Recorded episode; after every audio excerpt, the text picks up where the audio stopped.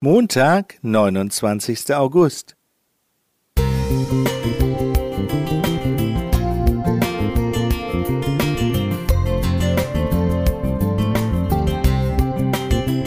Ein kleiner Lichtblick für den Tag.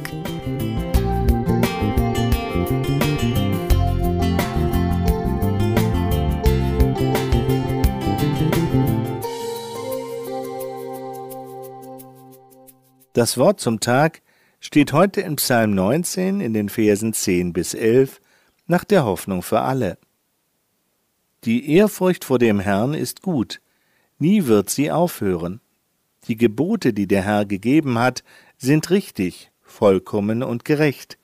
Sie lassen sich nicht mit Gold aufwiegen, sie sind süßer als der beste Honig. In Bad Herrenalb im nördlichen Schwarzwald stieg nachts ein Einbrecher in eine Bankfiliale ein. Er hatte es auf eine Glasvitrine mit Goldmünzen abgesehen, die er leer räumte. Doch wie enttäuscht muss der Dieb gewesen sein, als er feststellte, dass es sich bei seiner Beute nicht um alte Geldstücke aus Edelmetall handelte, sondern um wertlose Nachbildungen.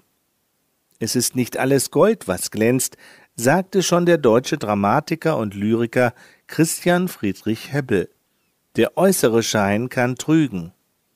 Gold hat bis heute nichts von seiner Faszination verloren. Gerade in Wirtschaftskrisen investieren viele, die es sich leisten können, in Gold, weil sie sich dadurch einen Werterhalt versprechen.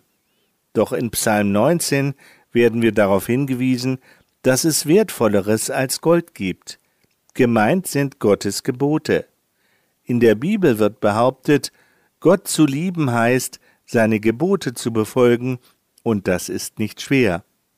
So 1. Johannes 5, Vers 3. Als ich dieses Bibelwort zum ersten Mal las, fragte ich mich, Gottes Gebote zu befolgen ist nicht schwer? Wirklich?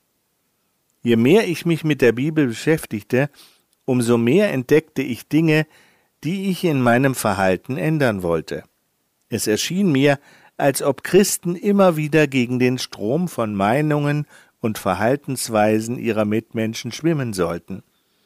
Das kann sehr anstrengend sein. Andere nehmen es mit der Wahrheit nicht so genau, doch die Worte eines Christen sollen verlässlich sein. Vergleiche Jakobus 5, Vers 12. Andere können alles, was sie haben, für sich selbst verwenden. Für einen Christen gilt dagegen, Geben ist seliger als Nehmen. So Apostelgeschichte 20, Vers 35. Ein christliches Leben scheint ein Leben des Verzichtes zu sein, doch bei Gott klingt es nicht nach einer Bürde. In Jeremia 29, Vers 11 sagt er, Mein Plan mit euch steht fest. Ich will euer Glück und nicht euer Unglück. Ich habe im Sinn, euch eine Zukunft zu schenken, wie ihr sie erhofft. Wenn Gott uns sagt, was wir tun und lassen sollten, dann meint er es mit uns gut.